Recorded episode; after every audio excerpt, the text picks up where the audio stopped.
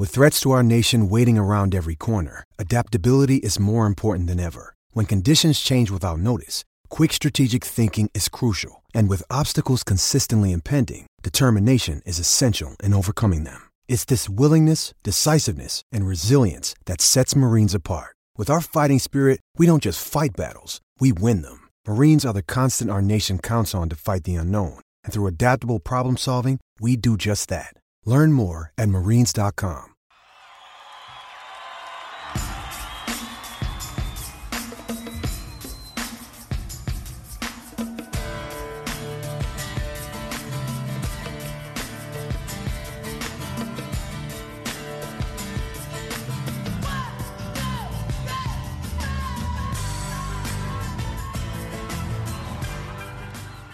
Hello and welcome to Undrafted, a Dynasty Game Theory podcast brought to you by the Undroppables.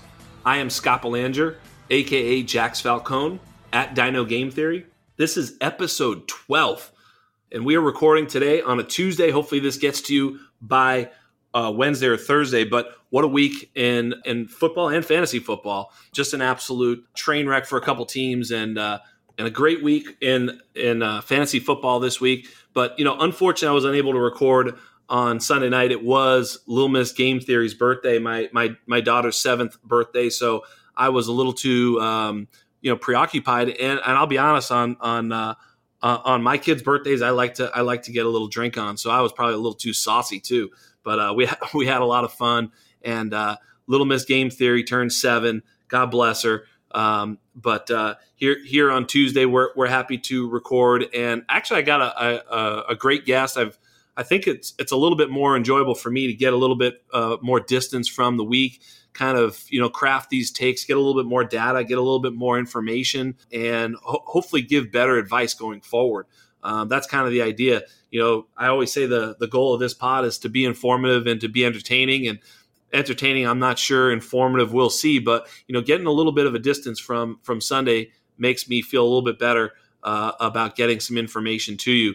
It will be after waivers run, so we're not going to get into waivers and things like that, but certainly going to talk about you know where you might be with your dynasty team. You know, given you know week week nine in the books, you know you're you're probably got a pretty good idea as to whether or not you're a winning team or a losing team.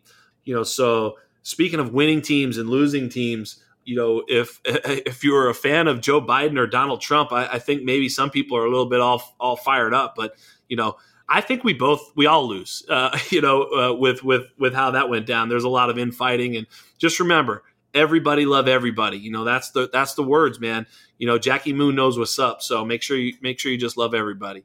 You know, so with without further ado, let's get this show on the road. Today I've got, you know, one of my one of my undroppables brothers. You know, he claims to be a doctor, but he's from Purdue, so I'm not so sure I can I can trust any of his uh, medical, you know, credentials. We've we've checked and double checked. It all checks out, but I'm still dubious. But the man, the myth, the legend, Adam Hutchison is in the house. Adam, why don't you tell the people what, what I'm talking about here, baby? So I guess we're just gonna throw fists right off the bat, right? I mean, yes. you, I come on, you, you, invite me on your show, you butter me up all pre-show, and then you go yes. right for the right for the throat with the with the Purdue jab. Yeah, uh, right but, off the bat. Uh, I, in all, seriousness, man, I, I, appreciate you having me on. I'm excited to talk some fantasy football, man. Well, I'm bumbling and stumbling out of the gate, so I needed someone with a college degree to come in and save me. That's why you're here. The doctor's in the house, you know, a guy that knows things. And so I'm pretty excited to have him. You know, we're going to get into some injuries and some stuff, but we actually have a three man booth today. So I'm pretty excited. Tomorrow, I'm actually going, well, you know, now it's kind of weird because this show is going to come out on Thursday, but I'm recording Wednesday night, which is tomorrow night, my time, on Travis's uh, pod, which is the True North pod.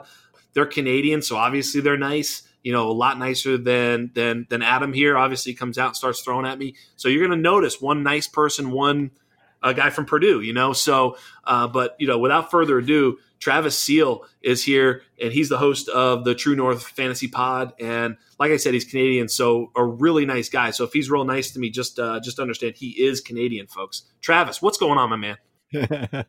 Thank you, Jax. Thank you. I uh, I am throwing love, not fists. Um, but you know, in the right situation, if need be, I can I can. Pull well, you are up. a Philly fan, so, so. Uh, yeah, yeah, totally. So I got a little bit of that midnight green in my Absolutely. blood. Um, but yeah, thanks for having me, man. I uh, I've had you on the pod before. I'm super excited to have you on again, and I'm excited to get on this one as well. It's been a it's been awesome watching you build this puppy up. Yeah, absolutely. I mean, I just I you know I I want it to be as good as possible. You know, just because it's fun to have a great dynasty pod. You know, I remember when you know I was I was searching and searching for for content. You know, when I kind of got into dynasty fantasy football, it was always just a you know there just was a lot of mumbling and, and, and game playing and, and not much content. Or if there was people doing a lot of you know good content, they were terribly unentertaining. So I thought, man, if only we could have a little bit of both. Um, there are a few pods out there, certainly some that I really love, but you know we're going to try and do the same here. And obviously at the undroppables we're bringing that sort of vibe. And you know so without further ado though i did want to I, I, wanted to uh, really hit on adam a little bit while while he's here. I mean truth be told i give him a lot of shit but he's one of the most valuable members of our team because he does know what the hell he's talking about when it comes to you know the human body injuries how these things heal. And and so you know he's a must follow. I mean, really, you got to follow some sort of medical guy uh, uh, on Twitter. My, my advice is follow one that also knows fantasy football. Let me just tell you, there are some pretty okay medical minds, but a lot of them, let me just tell you, from behind the scenes, they can't play worth a shit. And that is a fact. Adam's a hell of a player. He really is. Um, you know, I've been in a few leagues with him, and and and he's he's probably a better fantasy football player than he is a doctor. Again, with all this Purdue nonsense, but joking, he he really is the dual threat. Um, and so, Adam, I want to get right into it. You know, um, probably the one that I think most people are interested in, and they want to know: Hey, do I need to go pick up Mike Davis, or am I okay with with Christian McCaffrey? What is going on with CMC? The sort of you know, besides one other man, the, the, the most important fantasy asset on the planet. Yeah, and and this one's tough. This I I have a couple of Christian McCaffrey shares in in some fantasy leagues. I was you know fortunate enough to get him early, and uh, originally when I saw the video, I, I thought maybe it was a, a, rib injury, but I was able to go back and look at some of the stuff yesterday, and I actually looked at it uh, again tonight before I before I came on your show, and. I think what we're really looking at, you know, sometimes the video can lie. Um, but based on what I'm seeing from from video, it looks like it's an AC joint sprain for Christian McCaffrey. Um, I also thought there was po- there was a possibility that maybe he had a rotator cuff injury or or a labral tear, but actually the Fox bro- broadcast did a pretty good job of catching him on the sideline, and he did a couple things on the sideline that really thought that really made me think it was, it was an AC joint sprain. He's he's lifting the arm up, he's putting in some internal and external rotation, pretty much with ease, no discomfort there, which tells me that. Uh, for the most part, maybe that rotator cuff is still intact. There's also a couple images of him pushing on his collarbone, kind of bending his neck away, trying to stretch out some of those muscles that inserted in the collarbone. So we shouldn't know more probably by the time this this podcast comes out in the next couple days here uh, what the official injury is but that would be my best guess best, uh, based on what i saw on video. So to answer your question should be people um, be picking up mike davis? Well hopefully you didn't drop him if you had him because i think this is potentially it doesn't sound like he's going to play in week 10 and this could be a multi-week injury up to somewhere between three to four week injury um, potentially. God what a bummer. I mean Christian McCaffrey, you know, was basically averaging 30. You know, I mean, he was out there just in three games, the first two um, of the season, and then this last one against the Chiefs. He was just an absolute monster. He's played three games. He scored a total of six touchdowns. I mean, he is just absolutely awesome. Um, it, it's, unbelievable, it's, really. Yeah, and it's kind of funny too because um, I talked about this on Twitter a little bit with, with the dreaded high ankle sprain. You know, usually for players, I see somewhere between, specifically running backs. I've looked at this a lot. The high ankle sprain has been pretty much a kiss of death for fantasy football production in terms of running backs. Um, you see somewhere between a three to ten point drop off per game for those players that once they come back. Well, pre-injury, Christian McCaffrey was averaging around 25 points a game, and then he comes back and drops a, a, big 30 burger. So he was actually doing better after the high ankle sprain, which is which is pretty rare. You don't see that from for running backs, especially in their first game back. Yeah, you're right on the money. But the other thing they did that I was applauding was they gave him six weeks. You know, he got a, a legit week three through eight. He was out a, a full six weeks. You know, so you know seven weeks if you count the, the the sort of time on each side of the games. I mean he got a almost two months to recover, which is exactly what you need. You know, I think you'd know better, but we see it all the time.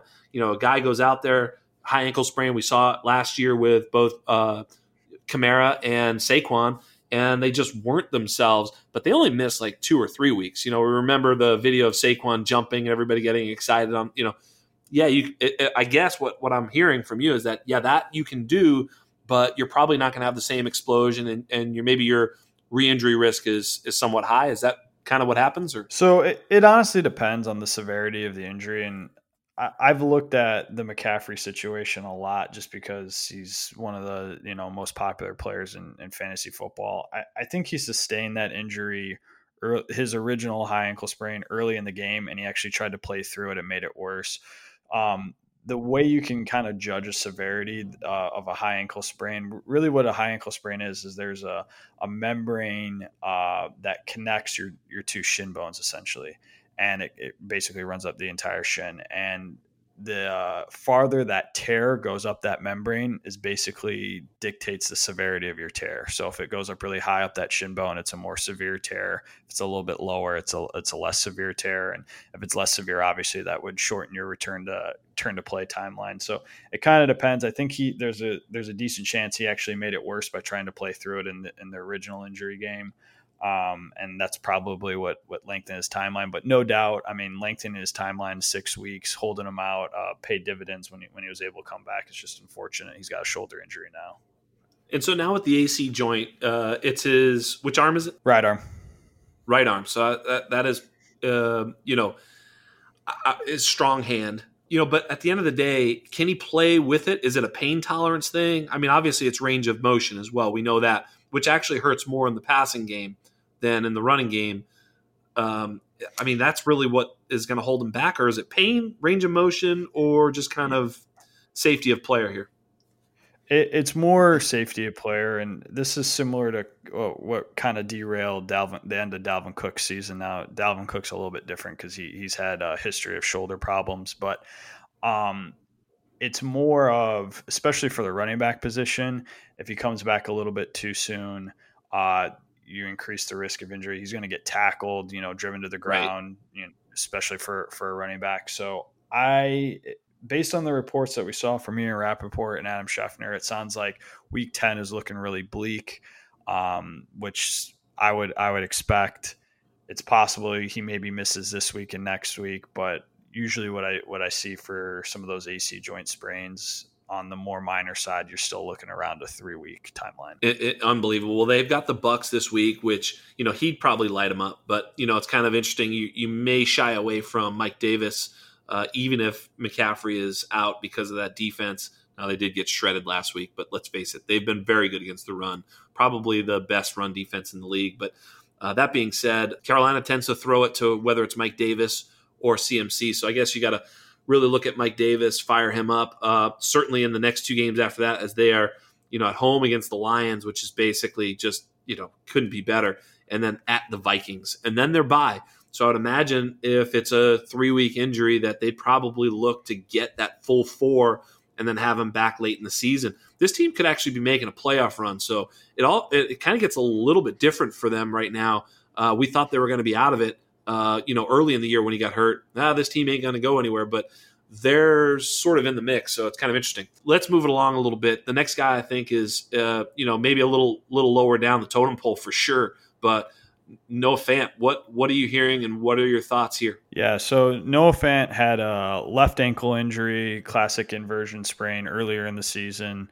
Um, he was he missed two games and then was able to come back. That now he's dealing with a with a right ankle injury. So looked like on video similar type of mechanism of injury, inversion ankle sprain. It's kind of hard to tell based on the ankle angle of, of the video, but um, my initial thoughts is that it wasn't a high ankle sprain or anything like that. He was actually able to come back in the game. So the positives there are that he didn't re-aggravate his left ankle because I think that would have extended his return to play timeline, and he did actually come in the back in the game. However, this this is something that you know Monday, Tuesday, he's probably dealing with some uh, inflammation post game. Uh, I wouldn't be surprised if he maybe missed another week or two. It's something that we're going to have to monitor in terms of the practice reports. But if by Friday, Noah Fant's not practicing, I would you know make some contingency plans on on a tight end option. Yeah, and it's it's a real kick in the ass for me because obviously I'm the uh, Albert O. Truther, who has been playing outstanding and was poised to certainly step up in this in this situation as he had been doing. And he's out with an ACL, so I mean, look, there's probably not much to talk about with an ACL, but you know, we can expect him back potentially for training camp, and I, I guess that's all we can say for Albert O. Is that about fair? Yeah, I should have traded him to you. That's all I can think about. I, that's. I mean, you I were asking for too much. I probably jinxed him. I was like, oh, I, I, yeah. You gotta, you gotta, yeah. You gotta remember. Look, just because I love a guy doesn't mean I'm gonna overpay. I'll pay market value, but you know, maybe a little bit more but I'm not going to pay my value because my value, like you, uh, this always happens in leagues I'm in. Guys will look at my rankings. They're like, oh, they, he has Albert O at like tight end 15 or whatever it was. They're like, I'll ask for that value. It's like, well, no, that's that's where I have him. The world doesn't have him there, so I'm not going to pay you the. If I'm the highest in the world on, I'm not paying that price. Like pass. You can have them. You you have them for that price, you know. But uh, but no, I I think um, you know you, are smart to go after the guy that loves them. So that's actually a good process as well. But you know, a lot of times just uh, you have to make your own decision as to whether or not that's a guy you believe in, and if you don't. Sell him for the most to the guy who loves them the most. That'd have been me. So I think I was paying fair prices. You know, he was certainly a, a fourth round pick at best. I think I don't think he slipped into too many third rounds, maybe. So at best, he was a, a 2020 third.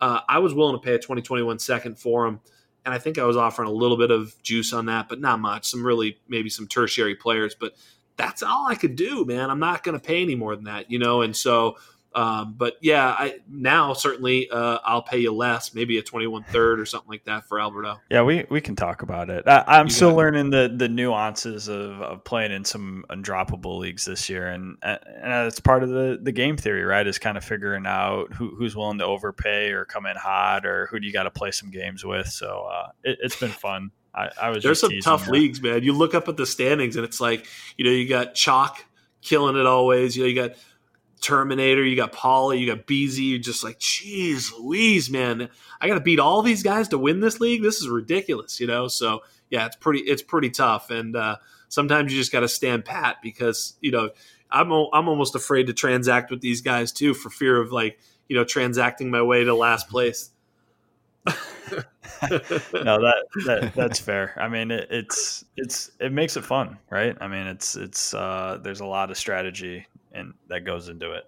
No doubt. So, just a real quick recap: we can expect what, what would be your guess uh, seeing Fant this week, or no, or or when, if not? I think there's a small bit of optimism that he plays this week because he was actually able to return into the game. But at the same point, I would, if I had Noah Fant, I'd be trying to maybe make some contingencies after the waiver wire ran and just grab somebody for free as a backup. And then if I don't see Noah Fant on that Friday practice report, uh, prepare for not having Noah Fant on Sunday.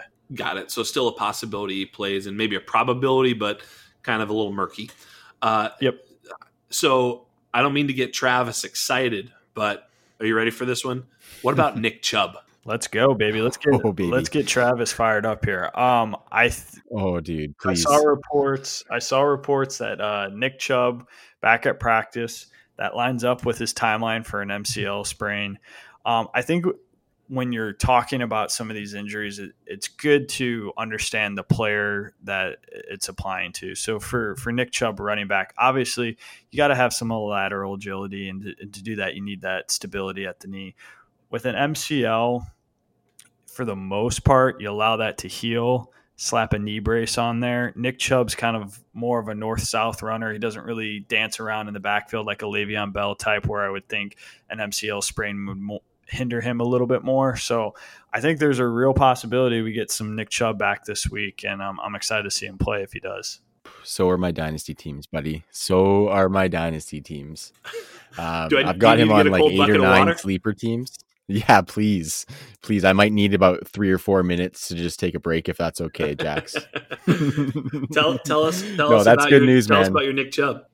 Uh, well, it's large and, and throbbing. And um, no, it's, I, I, just have a lot of Nick Chubb on a lot of teams where I've been hanging in there at four and four. And to hang in there and then get Nick Chubb back midseason is going to be a really nice boost to some teams. So, Adam, I was actually really looking forward to seeing what you had to say about that, and um, that was a great answer, my friend. Well, I'm glad I could some, deliver some good injury news for once about a player. Yeah, yeah it's in, it's interesting with Nick Chubb because you know he might be a guy you could trade for right now. I think you know Kareem Hunt there, you know the but Nick Chubb sort of makes his own hay, right? I mean, he had, you know, you know, in four games, he had four touchdowns, almost 400 yards. He was averaging six yards a pop. Like this kid is legit, you know. And I know the targets aren't there, and that's the the thing that holds him back from being truly elite. Uh, if he just if he'd get four targets a game, he'd be maybe you know amongst the best uh, in, in the NFL. But they kind of reserved that role for Kareem Hunt. But this offensive line is really good. I think they're going to take a quick peek at their schedule too. They get Houston, Philly, Jacksonville, Tennessee. Uh, Baltimore's tough, but then in the playoffs they've got Giants and Jets. Giants and Jets. You think that might be a positive game script? Yeah, and it's good that you talk about the schedule too, because I think some fantasy gamers first game back for Nick Chubb coming off a, a, significant knee injury would be hesitant to put him in their lineups. I mean, even if he's on a, a snap count, if I told you Nick Chubb gets 10 touches against the Houston defense, I mean, everyone's salivating over that, you know. Yep. That's yeah, going to include a touchdown, so you're going to be you're going to be sitting pretty. Yeah, the one I wanted to hear about is is is George Kittle. So, you know, I have George Kittle on a number of playoff teams, and it sounds like he's done for the season. They've they've shut him down, and and that's just kind of a bummer. You know, if they were competitive, was he going to play? Like, didn't he want to play? Like, what what was his injury? Kind of what was going on? I mean, it's just kind of a bummer. I I honestly with Kittle, I just was like, I didn't even read. I couldn't stand to even read. I didn't even read anything about. it. I know nothing about what happened to him other than he's off so many of my playoff teams. And I just sat there with my head in my hands. So you know, tell the people what's going on and and and, and tell us what we can give us some good news on Kittle, would you? Um, so I can't lie, and it, it, I don't I don't love the the George Kittle situation for for a couple reasons here. So he had a fracture in his foot, a small bone in his foot called the cuboid. What people need to realize with that is the blood supply to those foot bones um, is limited, and ultimately what's going to cause healing in the body is increased blood flow and, and things like that. So some of those smaller bones in your foot take a longer time to heal. And we saw that a lot with uh, Deebo Samuel this offseason. Different injury, but similar, a, a fracture and a small bone in his foot. So the timetable that the 49ers were throwing at us was eight weeks. And then I saw something that Kittle told Kyle Shanahan that he'll be back in two weeks.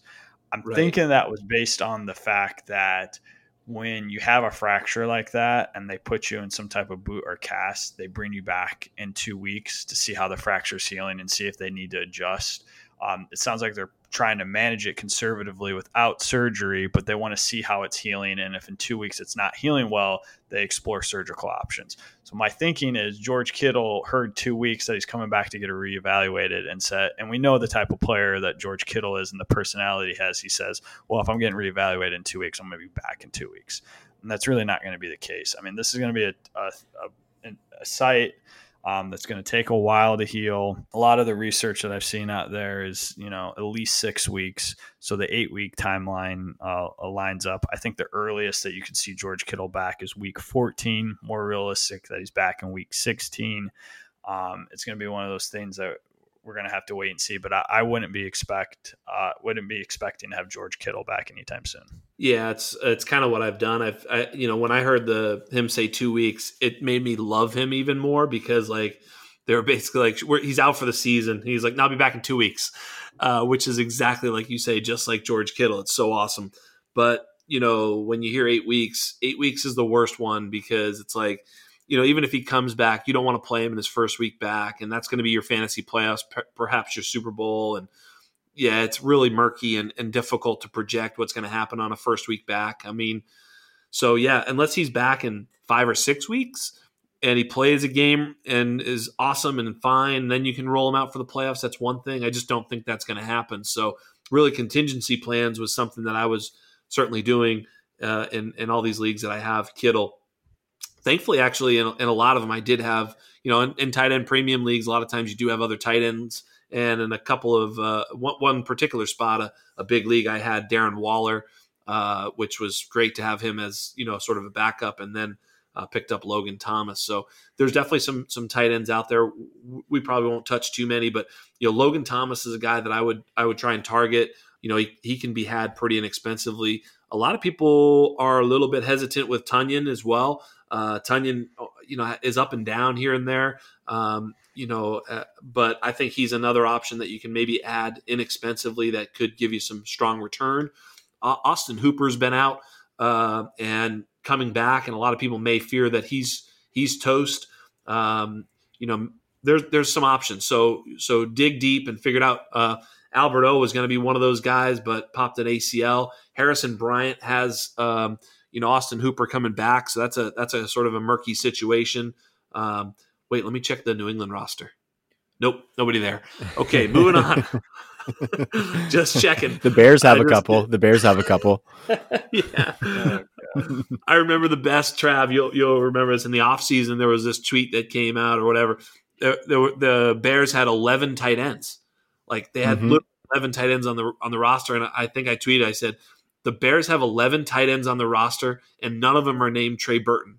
How is that possible? Right? like Bur- that was yeah, Burton uh, had just left. It was like, how did they, you know, how do they have 11 tight ends and none of them are Trey Burton? You know, it just didn't make any sense. No doubt. You know, so hey, so here, here, here it is. You know, let's get right into it. You know, you guys are uh, all, you know, you know, nine and 0, 0 and 9. Obviously, those are easy to figure out. Um, but here's the time of year, and you guys can speak to this. I mean, I you know, but this is what I'm I'm thinking at this time of year. You're either a team kind of going for it or a team not going for it. And it was it was making me think because I've got a lot of teams that I I took over, um, you know, orphans this year, um, and you know some of them are really bad, and and it's really a challenge to make them better because you can't even trade your players for anything because nobody wants them.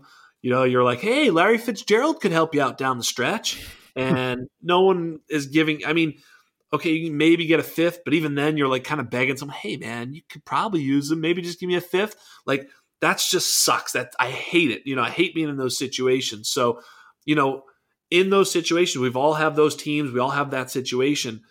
When you've got a guy like Larry Fitzgerald or fill in the blank, I, I use him because he's a real easy one to illustrate. Drop his ass. You know, pick up some young guys that at the very least will at least be in the league next year. You know, what are the odds that Larry Fitzgerald plays another year? I don't know. Maybe it's maybe it's probably better than than I think it is, but you get my point. Like, you know, he's not helping you. You know, uh, Devonta Freeman's not helping you. Like, whatever you can do to get these guys off your team and just get younger in any sort of way is is smart you know, you don't even want him on your team because either potential points or if you play him, he might help you win a game. Um, you know, so if you're in a rebuild, remember that you should also be thinking about what type of players you want on your team. Like I just traded away uh, Sterling Shepard. He was starting to play so good. I didn't, I couldn't have him on my team. You know, I'm in a rebuild. He's going to score me too many points. I need him out of here. He's he's helping me win too much. You know, and he's really he's 27, 28 years old. He's going to be 28, 29 next year. Uh, he's probably not the answer for me going forward. I traded him straight up for a 21 second, whatever. Uh, he's probably worth a little bit more than that, but not on my team. I don't care. Move on. Now, if I were a competitive team, no way I'm letting him go because he's going to help me win. So understand the difference. I see a lot of this stuff on Twitter where it's like, would you rather have this or that? And it's like, you know, I, I made a trade in in a, in a, big 16 team league. I traded three first round picks uh, maybe plus, but about but three first round picks for Alvin Kamara, 16 team league. Now that team is loaded. It's got Dalvin, Miles Sanders, and Kamara.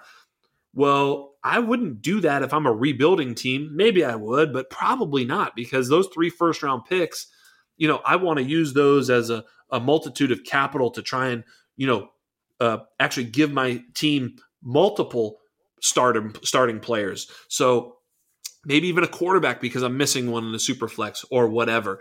But you know, in that in that team with in that league with that team, that's the right trade. So again, you know, you see these polls, this or that. It's like you really need to know the context. And right now, you guys have to start thinking about that. If you're in your dynasty teams, what are you going to do in order to make your team better right away? You know, Um, and, and, I think that's something we're going to touch on right now. And, and, these guys do know what they're talking about. That's for sure.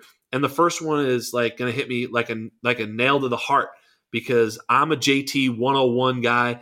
He was my guy. I've got him everywhere. And this was a tough week. So we're going to ask these guys about Jonathan Taylor, what they're doing. Um, I'm going to ask them first, and I'll, I'll come around and, and share my thoughts just afterwards. But guys, Jonathan Taylor, um, I guess I'll frame the question. Are, are, you concerned? Obviously, you're concerned to some degree, but to what level are you concerned? Uh, you know, one to 10 maybe, or give me your thoughts on Jonathan Taylor. Well, I think for me, Jack's like the, from a dynasty lens, I'm not super, super concerned. I would say from a one to 10, I'm probably only about a two or a three concerned. And obviously, we wanted Jonathan Taylor to come in and, you know, light the league on fire. I was also a JT 101 guy, Jax. Um, and I'm still holding out hope for that. And I actually said it on Twitter to somebody a little bit earlier today that um, it, it kind of reminds me a little bit of the situation that Miles Sanders was in in his rookie year last year and kind of the tra- trajectory that he went on. Um, there was hype coming in. Everybody was expecting him to be that guy that was firmly entrenched. We did not see that early in the season.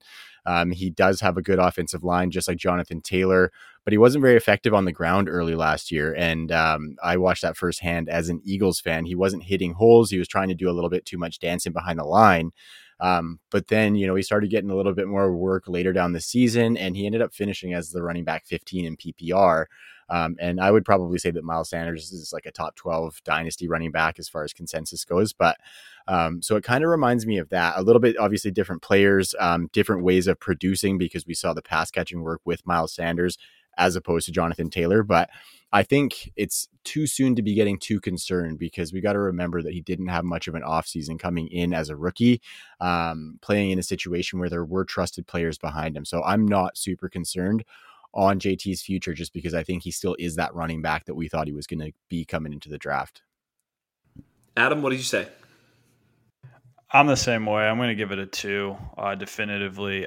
You know, there, there's a lot going on in, in Indianapolis, and um, I, I end up watching a lot of Colts games because my wife is is a big uh, uh, diehard Colts fan, and um, I think there's a couple things going on with Jonathan Taylor. He obviously isn't playing up to his, his standards right now, but um, that Colts team is, is, has got a lot of problems, and, and it starts with, with some blocking. And we had Tommy Moe uh, put out an undroppables kind of uh, film breakdown of, of what's going on with the Colts and um, missing some blocks and things there. So I think that's working against them.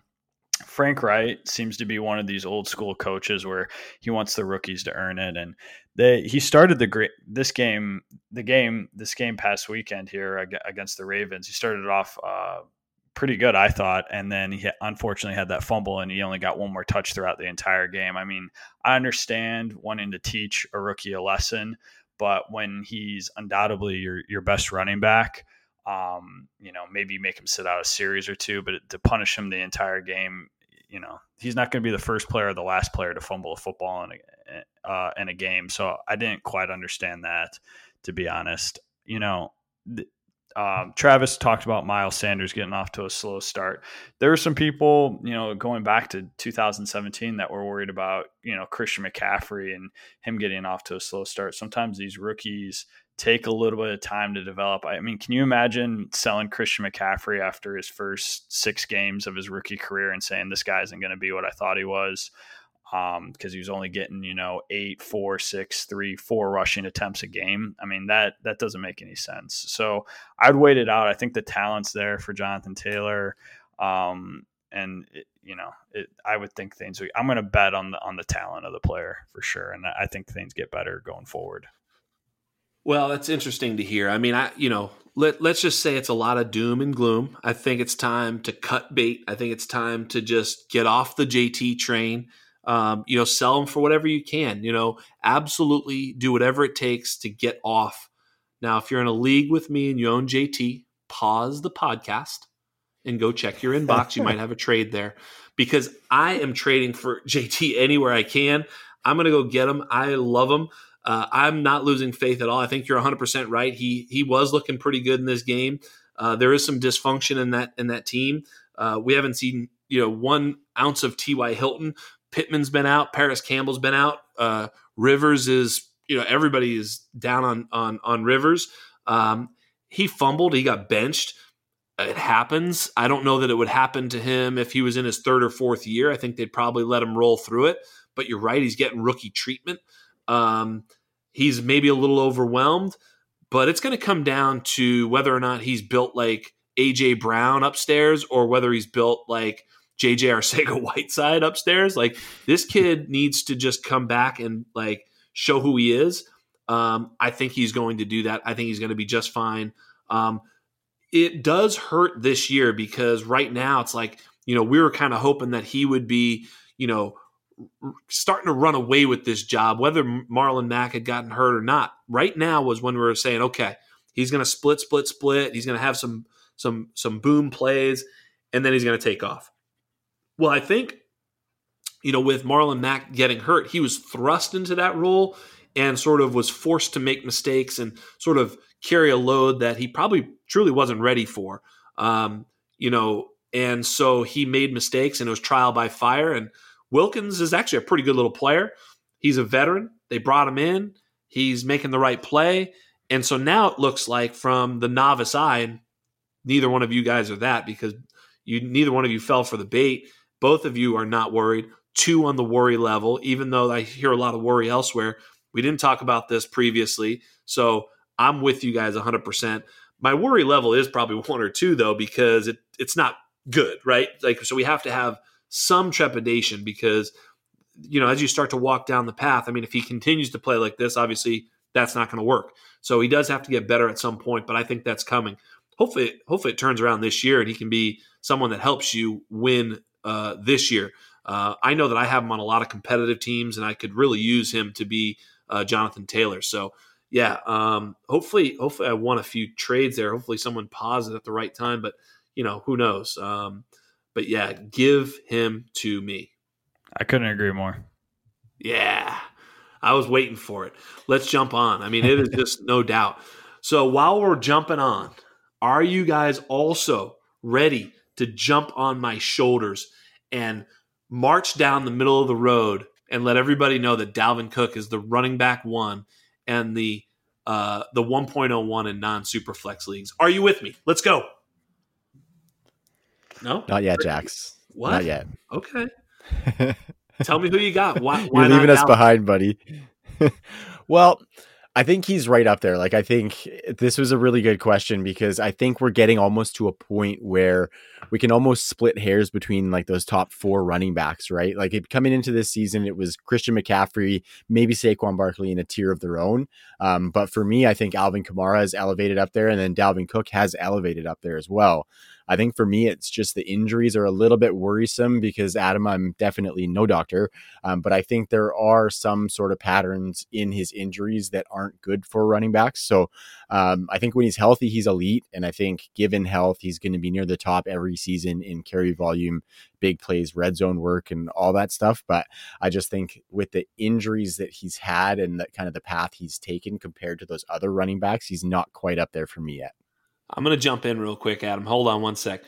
When you talk about injuries, you mean like Saquon Barkley's high ankle sprain last year, or his ACL this year, or Christian McCaffrey's high ankle sprain, and AC joint, or Alvin Kamara, who doesn't even get 10 carries because they're always trying to nurture him and not get him hurt in his high ankle sprain last year? You mean those injuries, or Miles Sanders being out, or any any of these running backs who are out? Chubb, all of them. Mixon's out. I mean, I'm so tired of Dalvin Cook being the guy who's injury prone when all these running backs miss time and nobody says, "Well, now all of a sudden they're." This is nonsense. So I, you know, you can you can you can keep saying it if you want, but to me, this is utter nonsense. You know, I had people saying, "Well, he was he was always injured in college."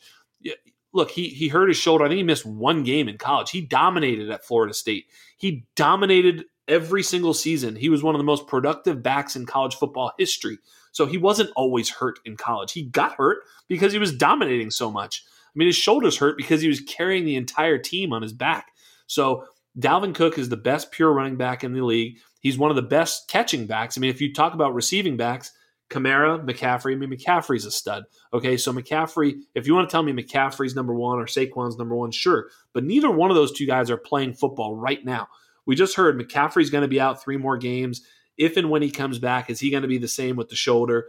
Barkley, boy, oh boy, what a what a tough what a tough blow. I love Saquon. I think he was the best you know prospect I've ever scouted uh, in dynasty football, but Dalvin was right up there. He was my running back one in that class over McCaffrey, Fournette, and Mixon, and I don't see why it he shouldn't still be. He popped an ACL. He had a tough recovery in year two, but since then he's been he's been pretty damn good. He won you leagues last year if you owned him, oh, and he's winning you leagues again this year if you own him. So I don't know why you wouldn't want to have him on your team, and I don't know why you'd want to have him behind any of those other guys who are not winning you leagues this year, except maybe Kamara. But uh, you know, so for me, it's it's it's something where you can say he's he's not as good or what, but I don't know that you can even say he's more injury prone than the guys who are all injured right now. Yeah, I mean, I think that's definitely more Adam's book, so I'll let you weigh in on that, buddy. But I think, especially for the situations around them, I think the the Vikings are going to continue to ride him with that heavy carry load. Um, and trust trust me, Jax, I hope he holds up because if he's healthy, like I said, he is elite, just like those guys. But when you look at the pass catching, he's not going to get near the pass catching targets that Christian McCaffrey, Kamara, or Barkley are going to get.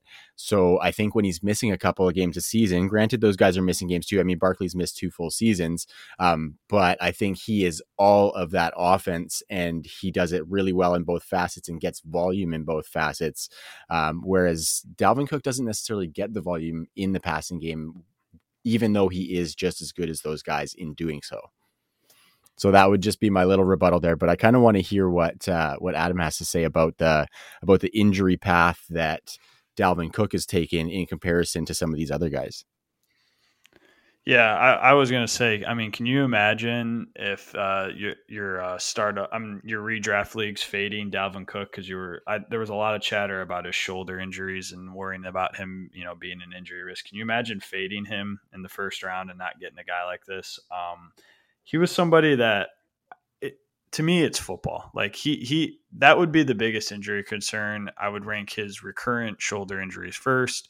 Obviously the history of acl there's research that out there that shows uh, over time that can affect you know the the knee stability and, and knee mobility long term. But the shoulder injuries i think were, were scaring a lot of people with dalvin cook. It, and for me it's it's football. I mean he's going to get tackled he's going to get hit. That stuff kind of happens um, I'd be interested. I haven't broken down the numbers entirely. It seems like last year he was getting similar rushing attempts, but he was more involved in the receiving game. So uh, I think he was actually getting more touches last year on a per game basis than he was mm-hmm. this year. And that, that might be Minnesota just saying, hey, um, we've got a guy that's crazy efficient, kind of like an Alvin Kamara, crazy efficient. We don't need to run him into the ground, uh, relatively speaking. So I, I'm not really that worried. I, I think these injuries happen. It, it's football, especially for for the running back position. That's partly why their careers are so short short compared to other players.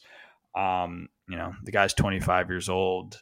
I think he's definitely you know a top five uh, dynasty piece over overall. You know, top three running back. I would still put McCaffrey, and I'm, I'm, a big Alvin Kamara stan, so I'd probably put Alvin Kamara just a, a notch ahead of him, but he, he's certainly in the conversation.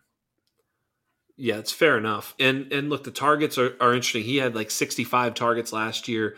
You know, this year he's gotten two or more in every game he's played, but he hasn't had a big target, you know, game or season at all this year. He's he's definitely, you know, not quite getting the targets.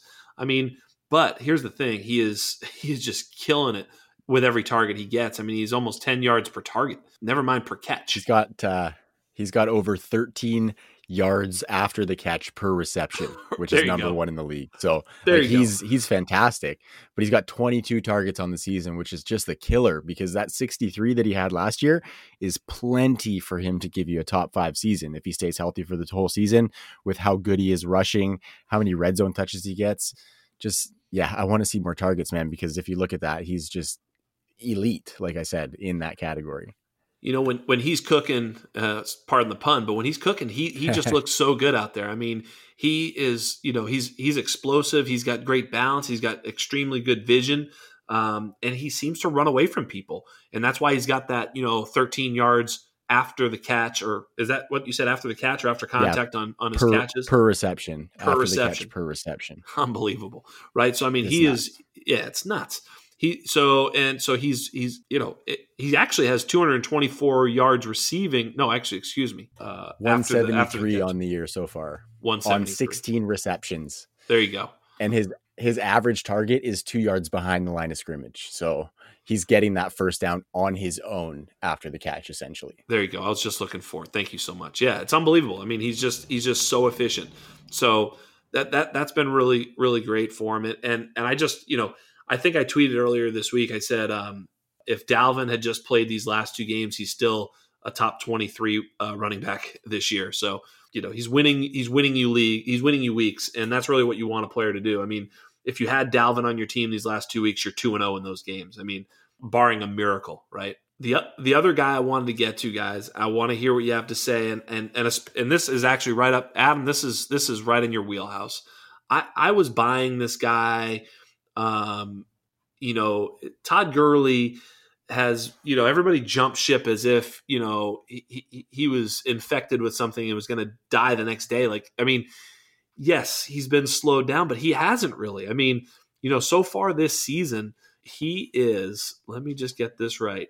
He's the running back six i think in total points depending on how you look i play in half ppr i'm looking at half ppr uh, maybe he's a little lower than that if you play full ppr but he, he's basically still a top five to 10 running back in the nfl he's scoring touchdowns. He has nine rushing touchdowns. Like the dude just finds the end zone. Like you know, I, I, you know he hasn't looked outstanding, but he hasn't looked bad, and he hasn't cost you much in any league, whether it was redraft, dynasty. He still doesn't cost much. He's extremely inefficient. I mean, he's extremely cheap to purchase in a dynasty league. You can probably get him with a late first, maybe even a, a second or a couple seconds. I don't even think it would take a first to prime away from someone at this point. They're just so, especially if the team's not winning, they're just like, oh my God, I found a way to get off them. So why not Todd Gurley? And I guess that question is for you, Adam. Am I am I kind of playing with fire with this guy? So I think I feel like you're singling me out there and talking directly about me because I was definitely somebody that uh, was was uh, fading Todd Gurley a little bit, and honestly, you know, not to be uh, too caught up in in my preseason projections, but I'm going to kind of dig my heels in here. I, I don't have a lot of lot of evidence for for the Todd Gurley thing. I think a lot of his numbers have been uh, influenced by those nine touchdowns, which have kind of saved a lot of his fantasy production. Looking at the, you know, it's not a super objective, but just the eye test, I don't think he's really looked that good. The Falcons are definitely limiting his workload, which I think is smart right? Because that that was my fear with Todd Gurley. Is he signed a two year deal. Atlanta knows that, and they're just going to kind of run him into the ground, and he's not going to make it. And I think they they know that they're trying to space out his touches here a little bit. Uh, he's definitely their red zone back, their goal line back, um, and he's still got a nose for the end zone. So, like I said, that's that's saved a lot of his fantasy production. But I, I think we're we're looking at the the tail end here of some some elite Todd Gurley production. I, I wouldn't be surprised if the end of this season, early next season, he kind of falls off a cliff. I, I I've seen enough with his his knees flaring up and, and him having problems, and then I feel like I got some confirmation bias this year just based on the way the Falcons are using him that uh, he he doesn't have a lot left in the tank. That's just my personal opinion, but um, yeah. Trav, yeah, I'm kind of I'm kind of in both camps actually, Jax, because I have historically been um, a I have him on a couple of really important rosters where he won me a couple of titles, and I'll be completely honest with you. There are times where I let my heart get involved in my fantasy uh, management, but um, and then you know having him on rosters and hoping he can still do well, seeing that he goes to that good situation in Atlanta. Um, and then just like Adam says, he doesn't look like he's got a whole bunch of explosion. Now, I will give him that he's been more explosive than he was last year. Um, but the the tricky piece, and I think the the spot where dynasty managers get hesitant is the future because he's signed that one year deal and he's not getting passing work, but he is still converting on all those touchdowns, which, um, you know, he's sustained those over his career. So it just seems like where he goes, he's going to get used for that because he's got a nose for the end zone. So I am a little bit worried with the contract uncertainty and the fact that I think he he's got to be one of those guys that we think is going to be solid but not spectacular anymore. So we got to bring our expectations for him down from those Rams years and just expect him to be that guy who you feel good about as the running back two on your roster as opposed to the running back one. Um, it's obviously a bonus that he's producing as a running back six right now, but I think for dynasty dynasty managers, you got to be looking into at least next offseason and seeing what you're going to do there because we don't know where he's going to be. I think for me, I hope he goes back to Atlanta just because uh, we've seen top 10 production out of him and we don't know he's going to get that elsewhere. But it's, uh, it's a bit of a risky proposition. He may also be one of those guys that you just let ride off into the sunset on your roster because the production outweighs the return in any form of trade. So yeah, that's such a good a answer, guy, man. No, that's a great answer. You you actually nailed it. I thought that was exactly correct because you know at the end of the day, yeah, he guess what? He just turned 26 and what is dynasty game theory 101 when whenever you've got a running back that is getting to be 25, 26, 27 in that range you're looking to get off them, get out of there, especially if they have great value. But you said it, if he doesn't return value, he's worth more to you as your RB2 than he is, you know, selling light. So at the end of the mm-hmm. day, maybe you wait a little while to sell light. Let him let him have all this uh, this season. Maybe you sell light in the off season when he gets signed someplace. Maybe there's some renewed excitement, and you sell mm-hmm. light then. I mean, at least give yourself. Again, I always you know it's it's situational. I mean, if your team is dog shit and he's your former RB one, and now he's your only RB one, and you got nothing else. Hey, look, maybe you sell light and move on, and who cares? Like you know, I need to get something. Uh, I don't want to be left holding the bag. Fair enough. But if you're at all competitive, you know, I, I mean, I'd wait for maybe a spike in value. You know, to your point, he has not been targeted enough, uh, as he only has, uh, you know, uh, a handful of targets. But he, you know, usage. Say you guys mentioned his usage is down.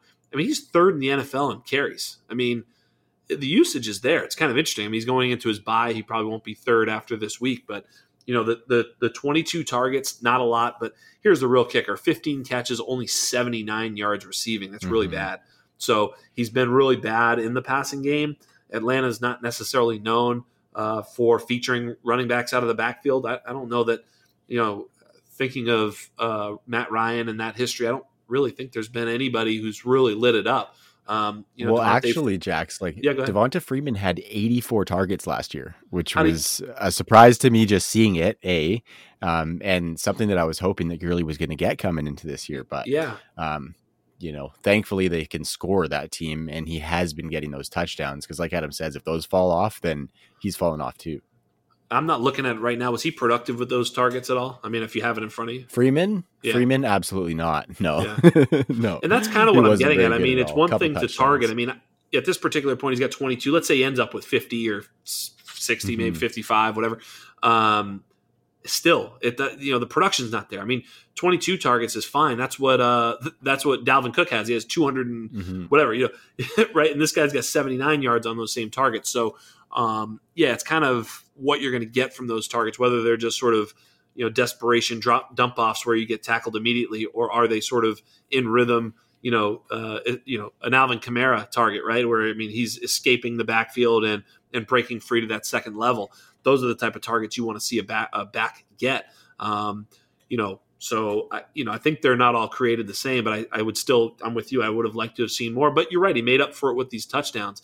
Had he not scored nine touchdowns, you're right, Adam. He would not be viewed as well as he would be. I mean, he'd be, you know, somewhere, you know, in that, you know, uh, outside an RB one somewhere, you know, ten to fifteen. But you know, he has scored those touchdowns, and somehow or another, this Atlanta team continues to score touchdowns, uh, and somehow they hand it to Todd Gurley to do so. But um, you know, yeah, I'm with you. Um, moving on though, here's a here's a panic. Here's a here's a guy to sell uh, Zeke Elliott. Boy, oh boy. Uh, I, I am I am I am ready to sell if I own Zeke in Dynasty. Uh, a- any challenges to this assertion? Yeah, I, I, it's kind of tricky. I think I'm I think I'm personally holding Zeke for now. Um, obviously, if you can get you know Zeke return for it, so top five running back return, but I don't think you're getting that from someone who's seeking out a trade for him right now. I think that person's going to want to get a little bit of a discount, and I'm not willing to put a discount on Zeke just yet. So, yeah, I, it, it's tough because it, even when Dak was healthy, I don't think Zeke was playing particularly well even then. Um, so if you can get something on on name value alone, um, that'd be nice. But at this point, he's he's laid a couple stinkers out there that I think he's left a sour taste in a lot of people's mouths that it, it might be hard to get um, Zeke value for him. So similar to like what you guys were talking about with Todd Gurley, I guess he's he's just kind of a hold unless you can you can get um, some good name value for him. But it, would be tough. It'd be tough to give up Zeke for for anything less than you know a first round caliber. Yeah, I think I disagree with you guys. I mean, he's got a, he's got a buy here. I think you're going to find somebody who will pay close to market value. And I was doing my dynasty uh, ranks, and hey, I might be wrong on this one, but you know, I'm now the lowest of the undroppables on him at running back nine. I started to look at it, and you know, would you rather have him or Derrick Henry? I think I'd probably have rather have Zeke for the long term. I definitely would rather have Zeke. Okay, uh, so that means that you'd rather have Zeke by a lot next year, right? Because you certainly wouldn't want Zeke rest of season, right? No, not over Derrick Henry, of course, but I think you know when I'm under the assumption that Dak's going to end up coming back on a contract. Jax, I think I was listening back to the pod with Mike Lou, and uh, I think you mentioned that you you were hopeful that Dak comes back as well. And so, if I'm playing Dynasty, I'm looking two to three years down the road, and I project Dak back into that offense with the pieces that they've got right now, a healthier offensive line, um, and it's just going to be wheels up. Like Zeke's target like his projected target volume is higher than it was last year. So we saw that huge number two years ago, dipped last year, and it's back up. So we're seeing some more of that up, like some some more of that upside volume from Zeke. He hasn't been as productive I'll give him that. But I mean, the last two games against Pittsburgh was one of them, which is a great defense. Um, Philly's run defense has been the only thing that their defense could hold their hat on lately. So um, those are the past two games, which are a little bit tough as far as rushing defenses. So um, I'm giving Zeke the benefit of the doubt, especially for the future, with my assumption that Dak is going to be back under center and he's going to be getting those targets. I guess. I mean, for me, I guess if you're if you're a competing team right now and you're trying to win the ship, right now Zeke is not the guy you want to be riding right now. So I mean, if I can put something together where I do get Derrick Henry, you know, for him, and even if I have to, you know, pay a little profit, not a ton, obviously, because I have them very close back to back in my rankings, but I know Derrick Henry is going to give me a better chance of winning this year, or at least I would assume that, especially based off of their schedule. Go check.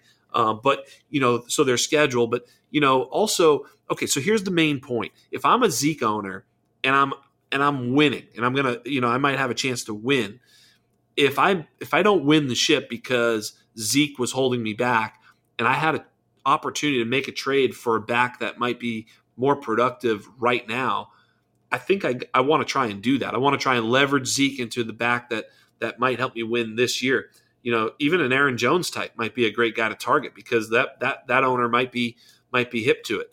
Um, but if I'm not winning, then I'm going to be hanging my hopes on rebuilding around a 26 year old Ezekiel Elliott going into 2021. Maybe it's time to sell in that regard too. I, I, just don't know. I mean, I think if I thought about all the scenarios of different teams I might have, I'm not saying that Zeke is done. I think he'll have a good 2021. I agree with you there. I mean that that part I'm not I'm not disagreeing. I just don't think he's very strong down the stretch here. Brutal schedule, um, and you know, okay, at Minnesota's fine. Washington's no cup of tea. Baltimore, Cincinnati, San Francisco, Philly. I mean, I, I don't know. It's not great. The team is just, it's not good. You know, they're never in scoring position. Now, Garrett Gilbert showed them some. I mean, he might be better for them than than uh, than Andy Dalton, but I don't know. I'm a little bit nervous about Zeke. Look, I love him. He's a great player. Um, I'm just wondering, you know, where his value is given this season and then a 26 year old season going next year. We'll leave it at that. You guys made some excellent points. Um, I, I, certainly would be on the fence. Put it this way: if I were if I were running a team with you guys, I'd probably do whatever you want to do here. But I, I, I'm exploring some trade options. Is what I want to do. I want to I want to start having conversations, trying to figure out what his value is, so that I can make a decision.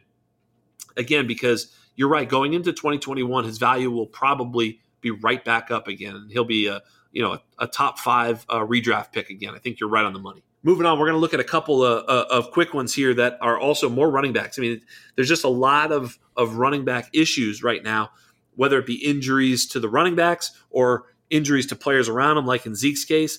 In this case, out in out in LA with the Rams, we have one of my favorite players, two of my favorite players, really, Darrell Henderson and Cam Akers. But you know, Cam Akers is one of my favorite prospects to come along in a long time. I think he's a, a an elite running back prospect. I don't think Darrell Henderson is. I thought he was very good, close to elite, but I think Cam Akers is a better prospect coming in, and he's been a little snake bitten and you know a little bit of that rookie, uh, you know, tough love rookie stuff that we were talking about with JT but going forward, we kind of have to figure out what the hell we're doing. Uh, Cam got a few looks there in the last game uh, before the bye. He may come out and and command you know more than a fifty percent uh, touch share of that running back uh, uh, you know backfield. Do you guys think that's possible? Not possible? Probable? Not probable? We'll start with the doctor. He knows what's up. Adam, what's going on here? Yeah, I, I think it's tough with Cam Akers because for for some of that stuff with you talking about him being a great prospect, I kind of defer to to you and Travis um, in terms of what you saw from him in college because I obviously didn't watch a lot of him in college. I know going into my rookie draft, he was a very uh, rookie draft. He was a very sought after prospect. The rib injury that he sustained, it you know it, it can take eight weeks for that stuff to heal, and if you're a rookie with a truncated offseason who's then dealing with a significant injury like that, and the Rams have some guys and Malcolm Brown and, and Darrell Henderson, I don't think it's it's unfeasible for him to kind of get lost in the shuffle for that reason. And it we might be looking at kind of a lost season here for Cam Akers for, for, for those reasons. So in my redraft leagues, um, he's somebody that I'm not super excited about just for for those reasons. But in dynasty leagues, I think he's certainly somebody that you should be going after and trying to kick the tires on because similar to JT, his value may never be um, lower than it is right now. Like I said, I, don't, I don't, I didn't watch him in college. I don't watch a lot of Florida State, even though I live in Florida. So I, I defer to you guys in terms of your expertise uh, about the prospect that he is. But um, just looking at it from the injury standpoint, and then the other guys there, it, it's feasible to me that he would uh, kind of be a lost season for him in, in 2020. Trav? Yeah, well, I I too like both players, Jax. I think they're both uh, really good dual threat running backs. I mean, talking about the profiles, I'm not an expert by any means, but I know they both caught a lot of passes in college. They're both really effective runners in college. Cam Akers fought through one of the worst offensive line situations in college, so um, both great players, and they're in a good offense. But coincidentally with not that great offensive line play. Um, and they also trust Malcolm Brown a lot, which is really interesting. Like he's the guy who's been getting some of these targets that Darrell Henderson's not been getting. And he's got 10 carries in back to back games. So he's getting some of that work that we're hoping goes to Cam Akers. Sean McVay's shown that he trusts Malcolm Brown. Um, so I think for me, Cam Akers' dynasty value is still looking all right. But like you said, Adam, this is the time to buy him because people are going to be sour on him. They're going to be seeing Darrell Henderson with all this lucrative work in the end or near the end zone um, and making big plays and kind of cementing himself as a player in this backfield. And people might want to sell Cam Akers. So um, and, and, I say that from experience because Jackson, your Dyno Game Theory League, you've been coming after Cam Akers from me, and uh, you're paying those Jacks prices that you were talking about earlier. So I haven't bitten on anything as of yet, but um, I see you, buddy. I see you. Um, but yeah, it's an interesting backfield. Like the the rush volume is way more than I thought it was going to be in comparison to the pass volume. Uh, they're up near the tops in the league in rushing attempts, and so um, you want Cam Akers to have a piece of that pie. And I think for the future, we're going to get that, but we're not going to get the potential running back two that we thought drafting him, unfortunately. No, I, I well, we haven't gotten that, and we don't know what's going to happen. Yeah. And and I'm wondering, not this season, it's not so far, but you know, he, um, the game he got hurt, I you know, I, I, I would have to go back. I don't remember exactly the game, but that game he got hurt, you know, was the Philly game he was kind of the guy who was looking good, and, and that's when he hurt his, mm-hmm. his lung and or you know his ribs, which is you know of course affecting his lung. Uh, you know, he, he obviously he hasn't played since then. I mean, Adam, you can speak to that. Do you are are you hip uh, and up to speed on what his exact injury was? But and speak to the fact that it's not easy to come back from, or are you unaware of exactly what happened there? Yeah, he injured his, his ribs, his rib cartilage. So basically um, the part that articulates your rib with your actual sternum. Um, and it's more of a pain tolerance thing, honestly. Like that, they usually give you a, a local injection, and uh, you saw the risks of those this year with with Tyrod Taylor uh, having a, a, punctured lung. But it's it's more of a pain tolerance thing, but it's super uncomfortable every time you take a breath. Uh, for the most part, it hurts. So you could imagine, you know, the process of trying to put football pads on and then taking some hits with with an injury like that you know, if he's never had something like that, and depending on the significance of, of that rib injury, I mean, it, it, would be tough. It would be tough. And like I said, if you pile on a, a limited off season this year and, and, no training camp, and maybe he's a little bit behind the eight ball in, in that regard too, and now he's got to recover from this injury that you know he hasn't dealt with, and I don't know his college profile if he dealt with a lot of injuries in college, but maybe you know if this is the first time he's had this type of uh, injury that's kind of sidelined him. Uh, you start to compile those things for, for, a rookie, and you could see where you know he he would slide back. Yeah, no, I it, look his college profile is is about as solid as it can be. Um, you know, he really, if you look at his college profile, the only thing that stands out as as not good was his college yards per carry. But if you dive deeper into that number, it's one of the most impressive numbers on his profile because he actually uh, endured an offensive line that blocked negative yards for him. If he'd have just gotten what was blocked, he would have had negative yards rushing for the season. They literally had nothing for him, and he averaged five yards a carry. So unbelievable. You know, it's like a miracle that he was able to get himself to five yards a carry. But you know, his his dominator in college was amazing. He was a 90th percentile dominator. Um, he, you know, his target share. He's a he's an upper percentile uh, speed player. His speed score uh, is 90th percentile. He weighed in at 217. His BMI is great. Uh, he's still 21 years old right now as we as we speak. He's very strong. Uh, he was very bursty. I didn't test in the agility drills, but you know, he's just he's perfect. He's 5'10, 220, 217, whatever he is. He's a second round pick. His profile is about as clean as they come.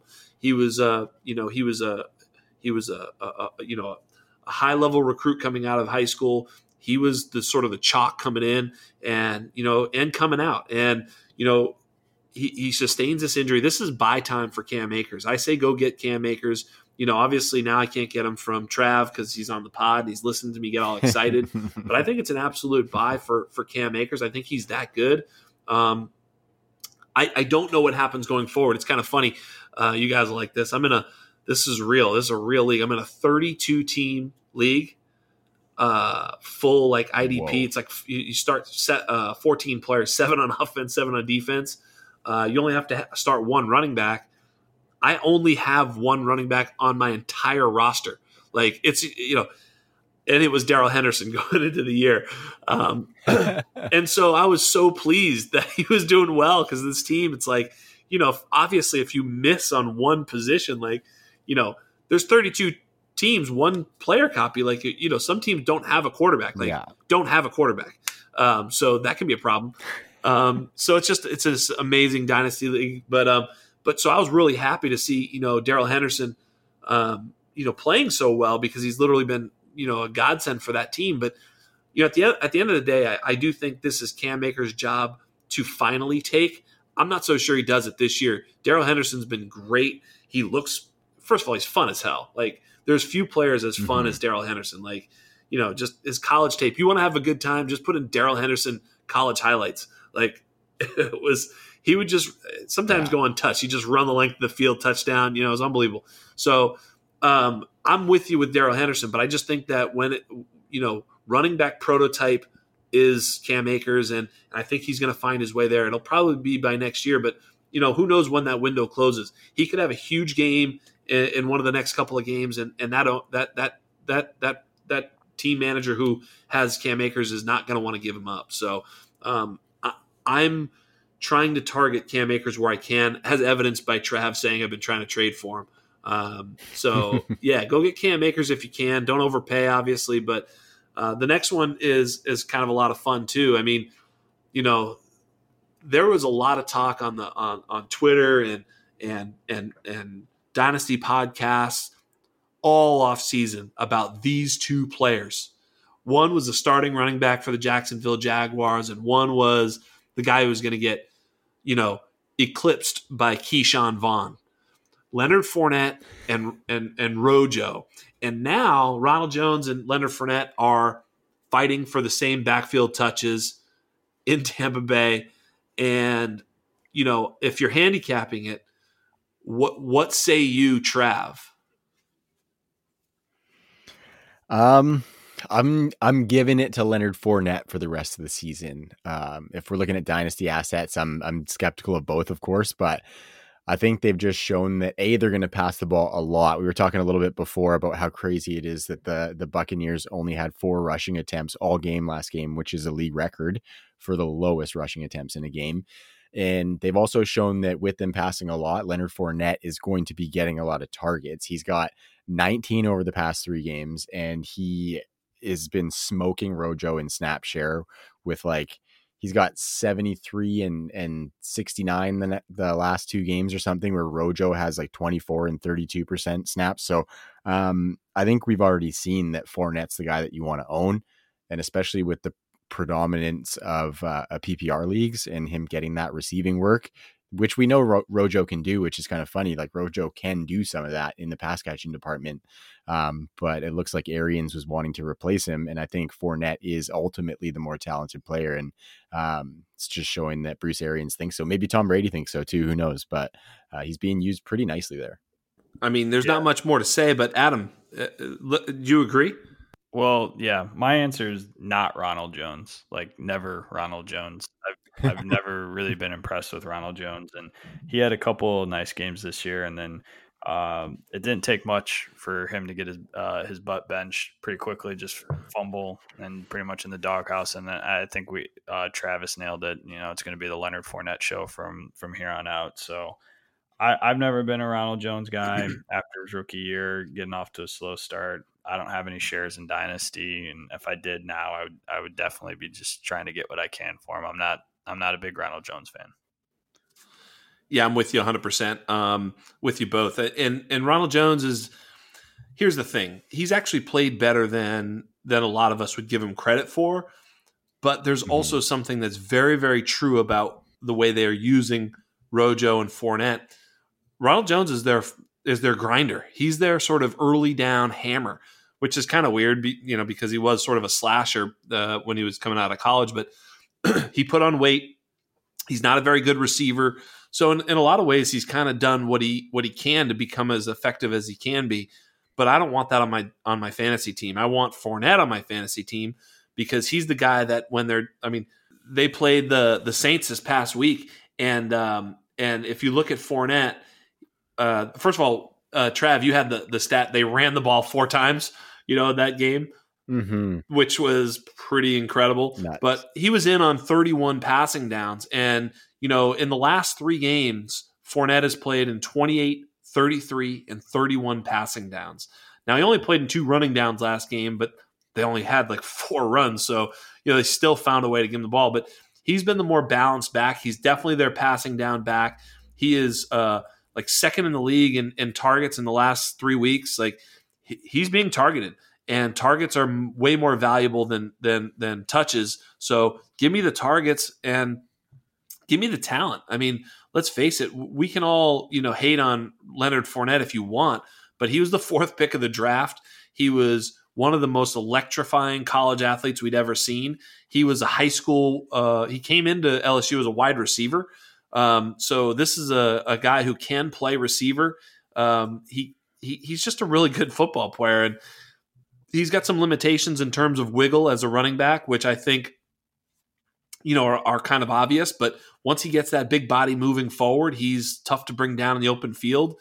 So I think that's why they use the sort of slasher and in, in the early downs to try and create a little bit of you know a little bit of um, momentum in the running game. But um, you know when it comes right down to it, uh, late in the game, uh, any sort of passing down situation, it's going to be Fournette. And I think the talent will win out. Give me Fournette, uh, and and and let's see him ride. Another thing there, Jax, that you might want to look for too is anybody who might sell him because the last three weeks of the fantasy season, they play Minnesota, Atlanta, and Detroit. So Tampa's Ooh. got a pretty favorable schedule in those last three matchups, uh, right when their offense should be starting to click, right? Especially with Antonio Brown coming in, they're going to figure out who that running back they want to use consistently is. And I think we've already seen that that's going to be Fournette. So if he can stay healthy, he's going to be nice in those playoffs. Yeah, absolutely. And I mean, it, it may be a it may be a Ronald Jones um, you know game script which could f- frustrate and uh, infuriate you if you if you did pick him up but you're you're right mm. um, but yeah wouldn't that be something you know it's like it's all lined up for him he's playing and then all of a sudden they just like eh, you know just hand it to Ronald Jones 25 times in those games you're ready to jump off a bridge for sure but I think even Fournette's gotten a better carry total the last, uh, aside from this past game where they rushed it four times. The two games before that, I think Fournette had more carries than Ronald Jones. Um, I'm with you. So this you is just know. the damaged fantasy owner.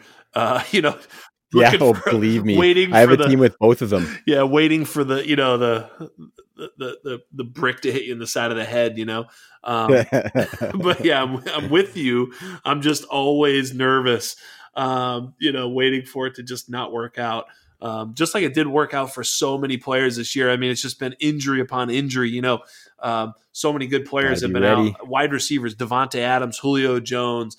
You know, Calvin Ridley, Golladay, Godwin. I mean, the list goes on and on. And and and speaking mm-hmm. of injuries, sometimes you you look and and you try and figure out who to play.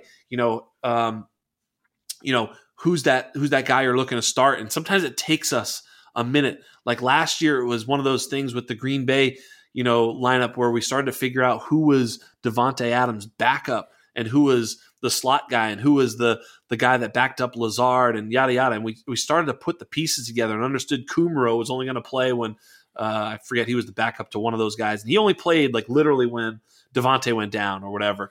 And it was like, oh, there it is. That now we figured it out. Well, I think uh, you know, Trav, we were talking about a little bit before the show, and we're not like the first people to figure this out, but we figured out that Atlanta uh, wide receiver corps, and ultimately it's going to be Ridley and Julio on the outside, and Russell Gage is their slot guy. Now, yeah, and Julio and and and Ridley will slide into the slot here and there, but essentially, you know, Gage is their slot guy, and uh, say say his name for me, uh, Adam. Olamide Zaccheaus. Olamide Zaccheaus. OZ. I just call him. I just call him the full ounce. Maybe he's like a half ounce. I mean, he's kind of small, but uh, Oz.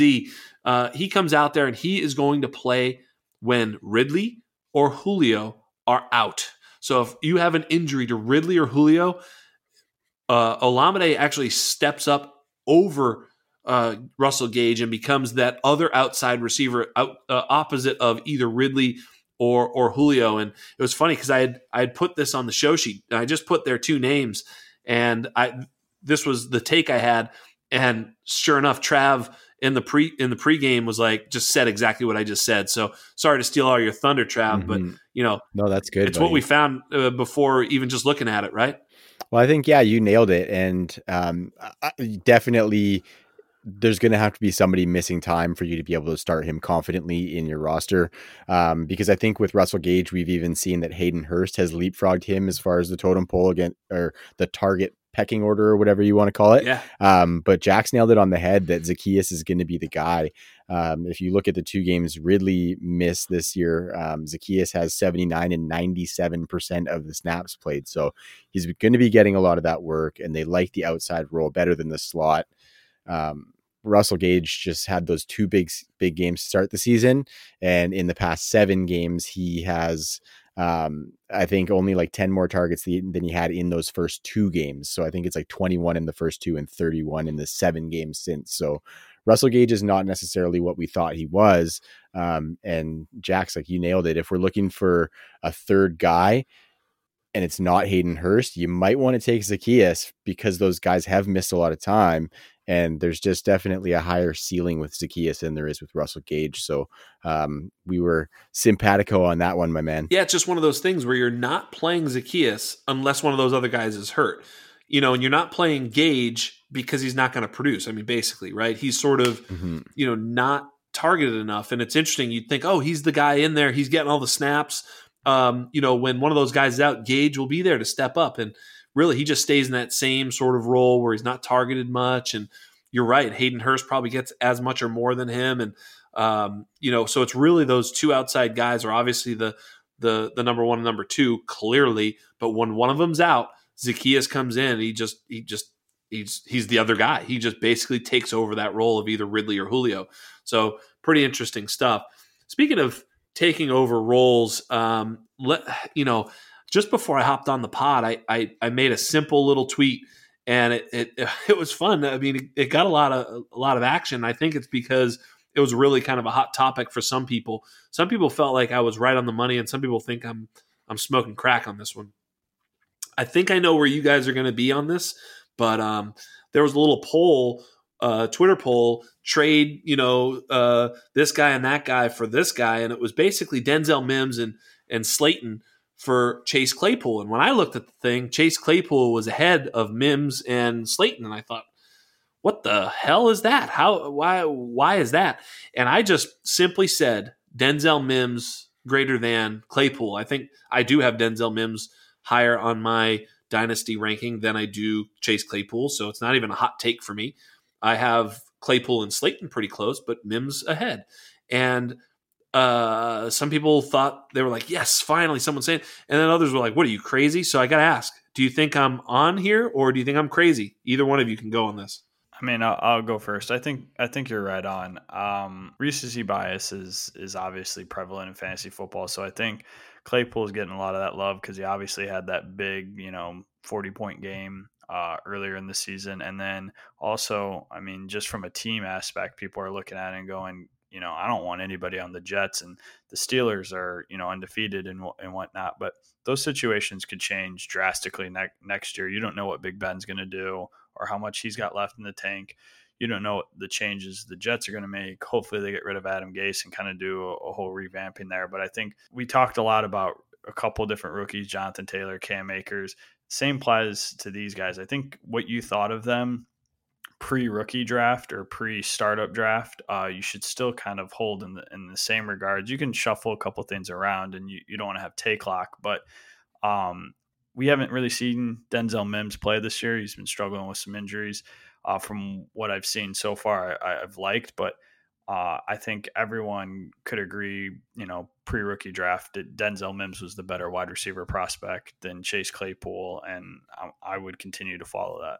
Trav, yeah, I um, I I think you're you're right on, Jax. Like I think it would be hard for me to trade either Claypool or Mims straight up for each other at the same time. Like I think they're very close in value, and and much for the reasons Adam said that those guys' futures in the next two to three years are likely going to change drastically. Mims is probably for the better, and Claypool is for the we don't necessarily know yet, right? We don't know if it's going to be worse or better when Ben leaves. Um, and he's also got Diontae Johnson in there, who is looking like he's going to be a target hog. Obviously, Claypool has been fantastic, but I think it's a very close trade, Jackson. I wouldn't call it a hot take for you to say that you like Mims over Claypool. Um, I might just be a little bit undecided still because I do like having pieces of that wide receiver factory in Pittsburgh. Um, and you know the Canadian boy factor of Claypool also helps too. I, am going to root for him for the rest of my life probably, um, but I, I think you're right there, Jackson. The the value is very similar. So for me in that deal, if I'm getting Slayton on top of Mims, um, with the pen, potential for Mims to be outside of an Adam Gase offense, um, I think I'm taking that deal for sure. All right. Well, we're gonna have a little bit of fun. We'll go quick here. So I'm just gonna say this guy or that guy. One word answer. You just give me give me an answer. You know, rapid fire, hot take. Go. Okay. So who would you rather have? Travis Fulgham or Chase Claypool in Dynasty? Okay, Fulgham or Claypool? Trav? Um, whew, I think I'm gonna go. I think I'm gonna go Claypool by a hair. Adam. I would do. I would do the same. I would take Claypool. Give me Fulgham. You guys are both wrong. Get the hell out of here. All right, next. Dude, I'm a Birds fan. I'm a no, Birds fan. come on, get I've out I've just seen the mismanaged wide receivers. You've seen, seen, a guy excel as a lead X receiver in the league. Where is he? Who's oh, taking oh, dude, his I job? I love it. Trust me. Bad bad things happen. Trust me, I love it. Jalen Reagor. Jalen Reagor is going to play with him, not a, not over him. I, I, I mean, you think Alshon's coming back to take that spot, or JJ Arcega Whiteside? No, but Miles Sanders is going to get targeted a lot. Um, get Dallas Goedert, maybe Zach Ertz if he comes back. It's going to be it's going to be an interesting split. They do throw the ball a lot, so all these guys could eat to varying levels. But I'm just worried that it's going to come back down to like the first Alshon year, where they have a couple of 800 yard receivers, but no 12 to 1300 yard receivers by season's end. You know? Okay, here's my boy. So I have these two guys back to back in my dynasty ranking. So for me, they're close. So are they close for you? Gabriel Davis or Preston Williams? Adam, you're first. Um, I think those those could be close. I don't know if back to back. Man, that is really tough. I I'm gonna mm-hmm. go probably with Preston Williams by a hair, and I, I, know Gabriel Davis is your boy Jack, so I'm guessing you you have him a little bit higher, but I don't think. We've you know Preston Williams calling, coming off that ACL tear this year. I think he's significantly underperformed and probably disappointed people. But I think when we take that into context, it, it makes sense. I like what the Dolphins are doing, and then being tied to Tua for your career. I know Josh Allen's had a good year this year, but um, being tied to Tua, I, am excited about what Preston Williams could do. So I think I'm going to go Preston Williams just by a little bit. Trav, what do you got? Pretty much the same here. I definitely like Gabriel Davis. Um, but I think Preston Williams, when he comes back healthy, is immediately inserted into the wide receiver two role on the roster. Whereas I think when all guys are healthy, obviously I know in the future they might not be there, but when all guys are healthy, I would say that Gabriel Davis is probably fourth in the pecking order in his offense. So I need to see it a little bit more from Gabriel Davis, and I've seen a little bit more from Preston Williams already. And then, like Adam said, he's attached to Tua, so I like that for the future. Nah, you guys are wrong again. This is terrible. You guys are 0 for 2. What the hell is going on? Unbelievable. Unbelievable. Hey, Gabriel Davis is second on the uh, the Buffalo Bills in snaps um, at the wide receiver position, ahead of Cole Beasley, ahead of John Brown. Um, they trust him. They love him. He's uh, he's he's just a he's a he's a really good player. I think he's going to show himself next year. Uh, I will take Gabriel Davis, although it is close. I have them back to back. Now here's my favorite question ever. This is this is the one that makes me so excited because I had a tweet. There's always a tweet, right? Receipt King always has it. But this one makes me so happy because you either you you either have to say it or eat it, one or the other. Who would you rather have? Trav, you're up first here. You ready for it? Okay. All right. Henry Ruggs or Darnell Mooney? Oh man give me give me Ruggs. Give me the rug doctor. Um, I, I just think you know draft capital yes. Offense they're tied to still yes for Ruggs. Um, and i like what mooney's doing trust me but i still got to stick with henry ruggs on this one. He's just i think he's got a much higher production p- potential as far as just his profile alone. Adam what do you got I got to agree with Travis again. I, am to go Henry Ruggs. I I think you know pre rookie draft, uh, everyone was talking about how he didn't fit a prospect profile, um, and that you were either to have to bet hit on him being a, a, Hall of Famer, and I don't know about that, but I, I just think he's too much of a unique talent. I, I like Darnell Mooney a lot. I think he he's also uh, interesting, but um, I'm going to take Ruggs by a pretty significant amount. Well, they're back to back. I do. Let me get. Let me guess, Jax. Let me guess, Jax. Wrong, right? Now, I'm not so sure here.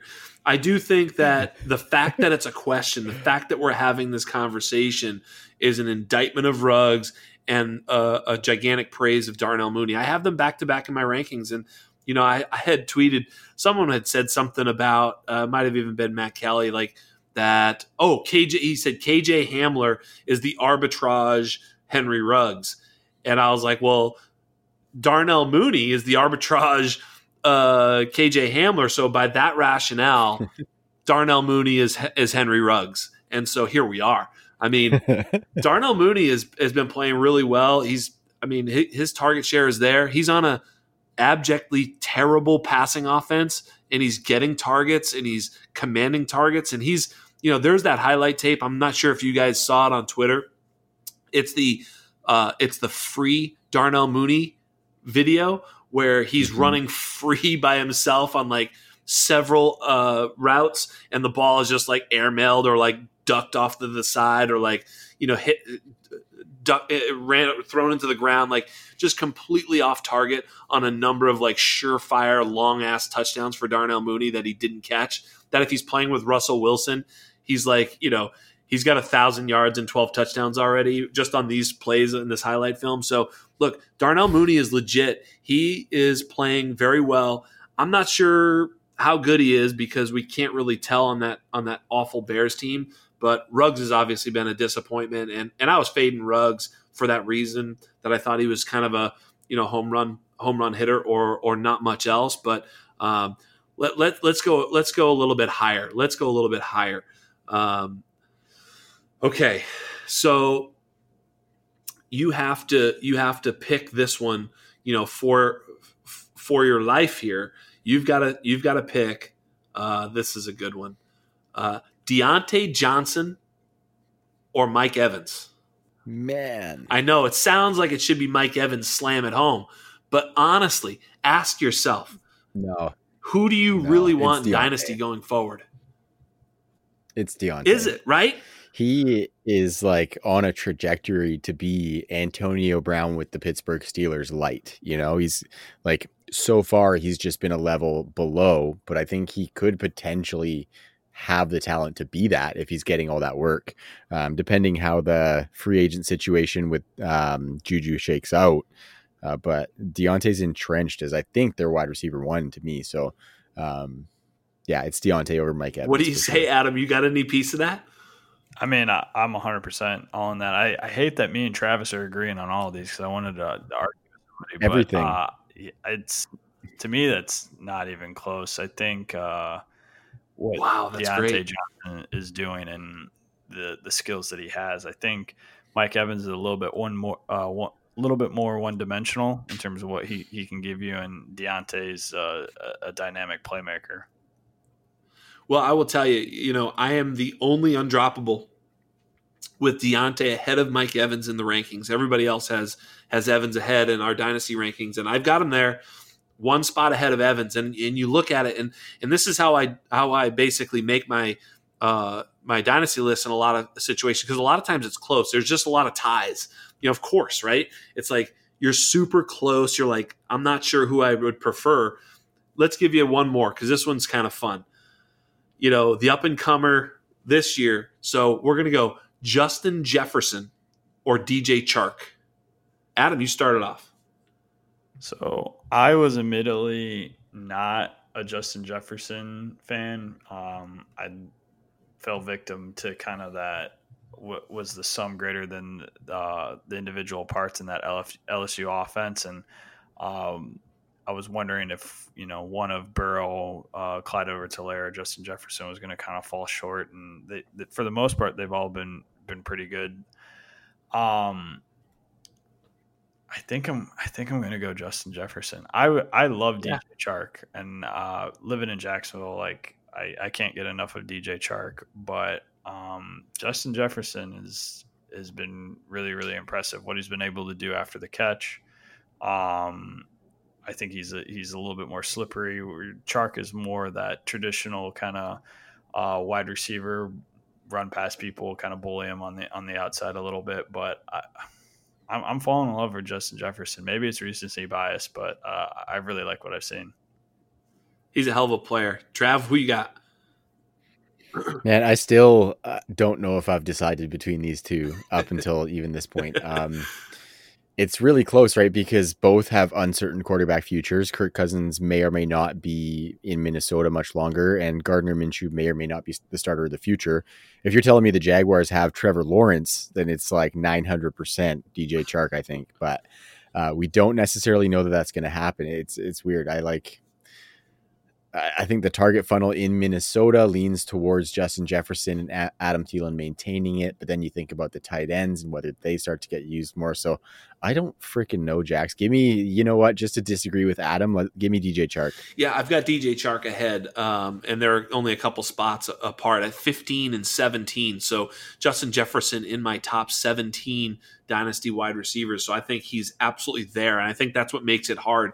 Once you start talking about two players you really like it makes it a lot more difficult. I do like Chark a little bit more, although Justin Jefferson is is certainly rising up the ranks, and how high to put him is really the question.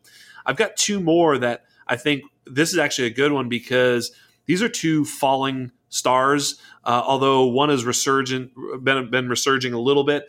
Um, boy, one's falling, falling. Uh, who who who do you prefer here, Trav? This is a big one. DJ Moore or Juju? That is a big one. That's a really big one. Um, I'm gonna go Juju, and it's hard because DJ Moore has a situation that's certain for the next couple of years, whereas Juju is looking like he's not going to be with the Steelers for the next few years. But I just think what Juju's already shown in being able to do the work himself after the catch when he gets those short targets, and then we've seen flashes of him getting some downfield stuff. Um, I think he is an elite talent, and I think he's going to go to a team and be the wide receiver one, and he's going to be back in our top tens of dynasty rankings next year. Um, so I'm going to go Juju over DJ Moore. And Robbie Anderson, hats off to Robbie Anderson because I love Robbie Anderson. We're going to talk about him tomorrow, ain't we? Now, you damn right we are, Jack.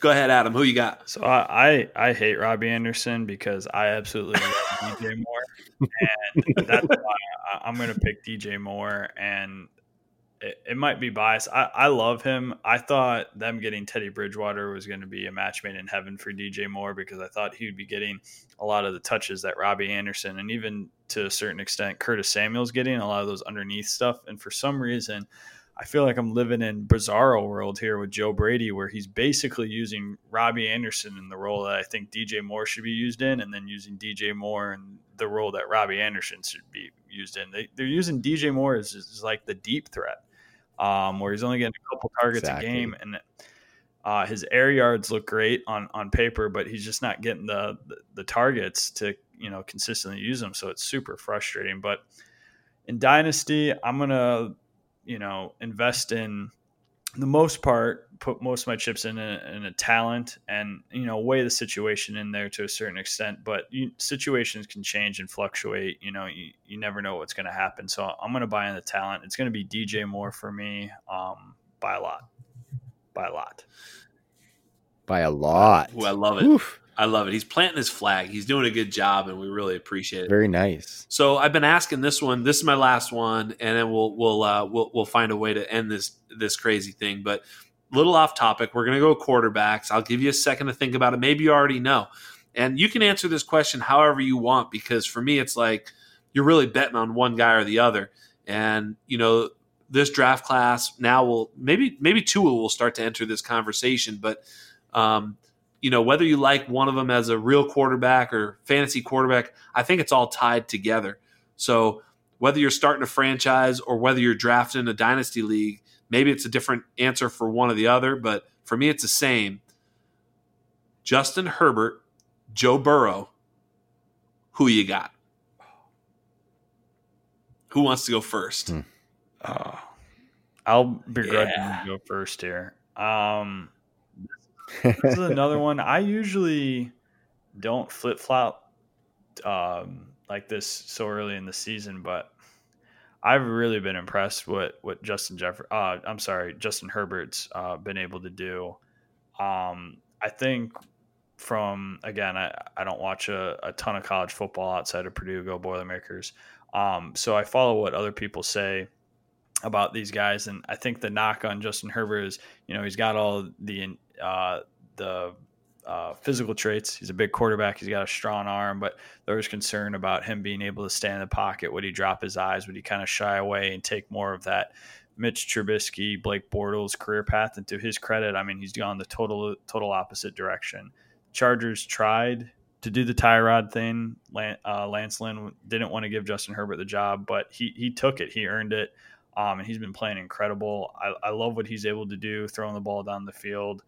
Um, so for for that reason, I think by by a little bit, I'm going to take him over Joe Burrow. If I was in a super flex league and I had their rookie draft and those two guys were on the board, all those running backs are gone, I, I think I would take Justin Herbert over Joe Burrow. As crazy as that sounds, it doesn't sound crazy to me, but does it sound crazy to Trav? Tell us.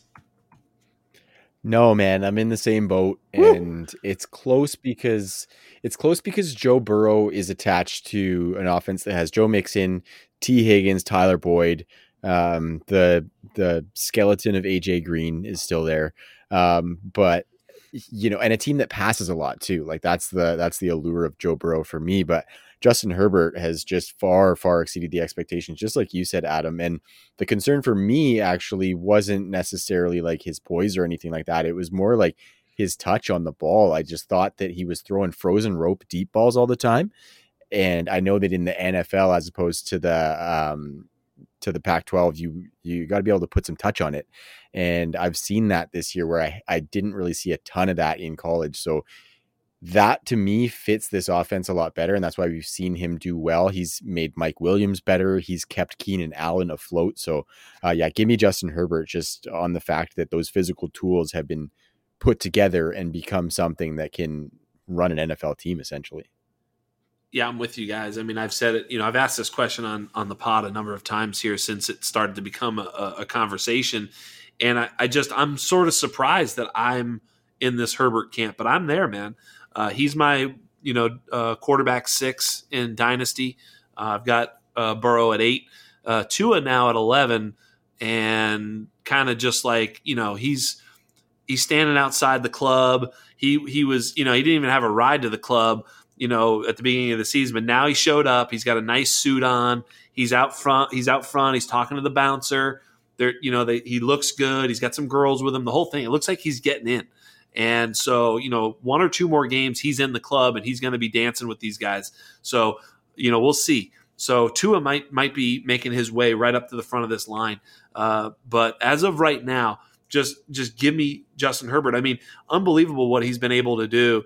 Um, he's also over a year younger than Joe Burrow. Joe Burrow's an old prospect. Joe Burrow, you know, look, if we rewind and just draft this class right after the 2018 season, Joe Burrow doesn't get drafted, or if he does, it's it's late. So, not holding that against him because he did, uh, you know, command the, the sort of one of the actually probably the best college offense in the history of of NCAA football. I mean that he did do that, and since showing up, he has been outstanding. So really, this isn't a knock on Joe Burrow. It's just how good Justin Herbert has been, and you know he did it again. Like he he's actually, it's amazing. He's actually won these games and they don't even win.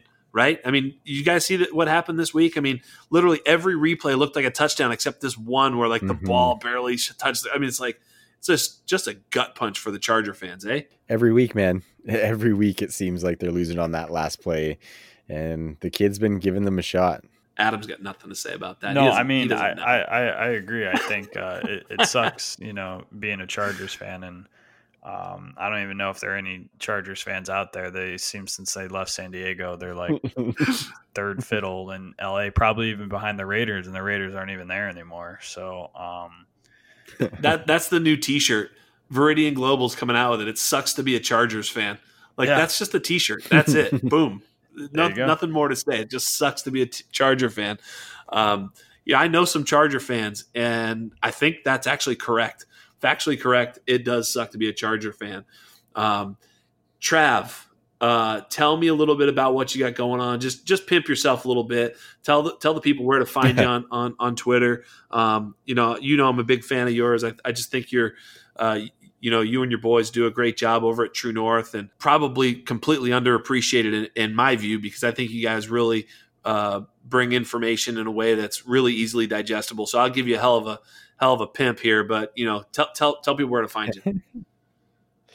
I appreciate that, brother, and thank you for having me on. Um, I can be found at TSeel14 and on all sorts of True North content. So follow us at True North Fantasy Football um, sorry, at True North FFB. Um, you can look us up at True North Fantasy Football. The website's truenorthffb.com. And yeah, we're just kind of really trying to pump the YouTube channel right now. We've got uh, four weekly live shows, and we've got a couple other pre-recorded shows that we're putting out weekly on the YouTube channel. So there's lots of good content there, um, and we've got five podcasts in the podcast network. Go to the site and check them out. So yeah, that's really it. Just trying to pump all the guys' work and uh, make sure that everybody's getting eyes on our stuff because I think we're putting in some pretty good work, and uh, I know the guys have definitely uh, bought into the brand, and it's been it's been fun to build it along with them. So I appreciate everyone on the team. Um, and yeah, it's been a blast getting to know people like you, Jackson, um, playing fantasy leagues and coming on pods and having people on pods. It's just it's a good time. Well, we we do love you. The Undroppables uh, loves True North. You know, we we really appreciate it. We we you know I, I, I just love you guys. You know, I love you person. I think you're a great dude, and uh, I appreciate you coming on. I appreciate you having me on your pod. We'll have some fun tomorrow. It's me, you, and Chalk. You know, the the Godfather, whatever the hell you oh, want to call him, the the the commander in chief. You know, uh, you know, we we, yeah. we scared him a little bit by telling him it was going to be live. So I can't wait for. you know, don't worry. I'll hold him. I'll hold him tight. He'll be okay. We'll be good. But uh, you know, it's it's going to be a lot of fun. So if you if you do, please check out that pod. If you if you just listen to this hour or two hour pod and just haven't had enough of me and Trav talking, you know, hop on over because we'll do another hour over there. Wednesday nights, baby. yeah, it's going to be good. We're on at we're on at 10 p.m. Eastern. Yeah, tell them where so to find it live because we're going to be live. Tell them where to find it live. Yeah. Totally. Um, if this pod comes out before then, then make sure you check us out at uh, 7 p.m. Pacific time, 10 Eastern search the TNFF network on YouTube or go to the True North Twitter page. Um, and if you don't see it uh, live, then you can go watch it back or listen to it on your favorite favorite platform and then catch us on future Wednesday nights every Wednesday at 7 p.m. So uh, appreciate that, Jackson. I'm stoked to have you on, buddy. Yeah, absolutely. Hey, Adam, where, where, where can the people find you and, and, you know, explain to them why they'd want to listen to a, a, a medical advice from someone who went to Purdue? Um, they can find me on Twitter at the real Adam underscore H. Uh, any of my work along with with Jax's work and all, all, um, the rest of the Undroppables team at theundroppables.com. We got a great group of guys, as you're aware, Jax, and uh, we have a lot of fun on Twitter. I'm always tweeting Sunday about injuries, trying to give you know live updates as best as I can. So uh, if you have any injury questions or if you're trying to figure out if your player, your fantasy player is going to be playing this week, just make sure you uh, hop over to my Twitter handle, and that's where you can get all those updates. Yeah, man, and and yeah, you know, Jax, I, Jax, I got to jump in there. I, I got to jump got to jump in and say that uh, it's been awesome checking those updates, Adam. Um, that Christian McCaffrey one you had really got me kind of on the pulse of it. Um, so yeah, definitely, I would recommend going and checking out Adam's injury analysis on the Twitter page. It, on Sunday. It's so true. I mean, I was going to give him a hard time, but really, the truth is, is that he's amazing. He's he's accessible. He's very smart. He knows what the hell's going on. His medical background is solid, but also he has a a really uh, he's a really good fantasy player, so he can kind of translate it into uh, you know a package that is you know useful. So I love it, man. He does a great job of like you know uh, uh, uh of giving us that information and and also saying it in a way that you know a fantasy player can understand. It's awesome, man. You do really outstanding work, and as much as I bust your balls, you know I love you. So uh, absolutely, you know, absolutely, you're my guy, and I, I, can't I can't stress that enough. So definitely go follow him because it's it's it's you got to follow a medical guy on Twitter if you're going to play, you know, any sort of football. Quite frankly, you know, fantasy football, whether it's DFS, I don't care what it is. You need to know what the hell's going on with these injuries, what's happening. And the cool thing about Adam is if you hit him up, he'll he'll probably answer your question directly. Uh, he's not uh, unaccessible. Mm-hmm. You know, he's really right there. So even if you have a specific question, he's he's right there. So got to got to give it to Adam. For sure, I appreciate you saying that, Jackson. To Jackson's point, you know, just don't follow me on Saturdays. Saturdays, it's all Purdue football. That's all my Twitter handle will be pumping out. But then Sundays, it's back to business, fantasy football. So if you're not a Purdue fan or you're tired of hearing about Purdue stuff, just uh, ignore me on Saturdays. Yeah, ignore him on Saturdays until they're down like 38 to nothing. Then he's usually also free at that point, too. and I'll be pissed off. So. yeah, exactly. Well, hey, man, uh, you know, for, for me, Scott Belanger, aka Jax Falcone at Dyno Game Theory, all the undroppables for Trav, for Adam. Uh, thank you so much for tuning in, you guys. It's been a lot of fun. Peace out.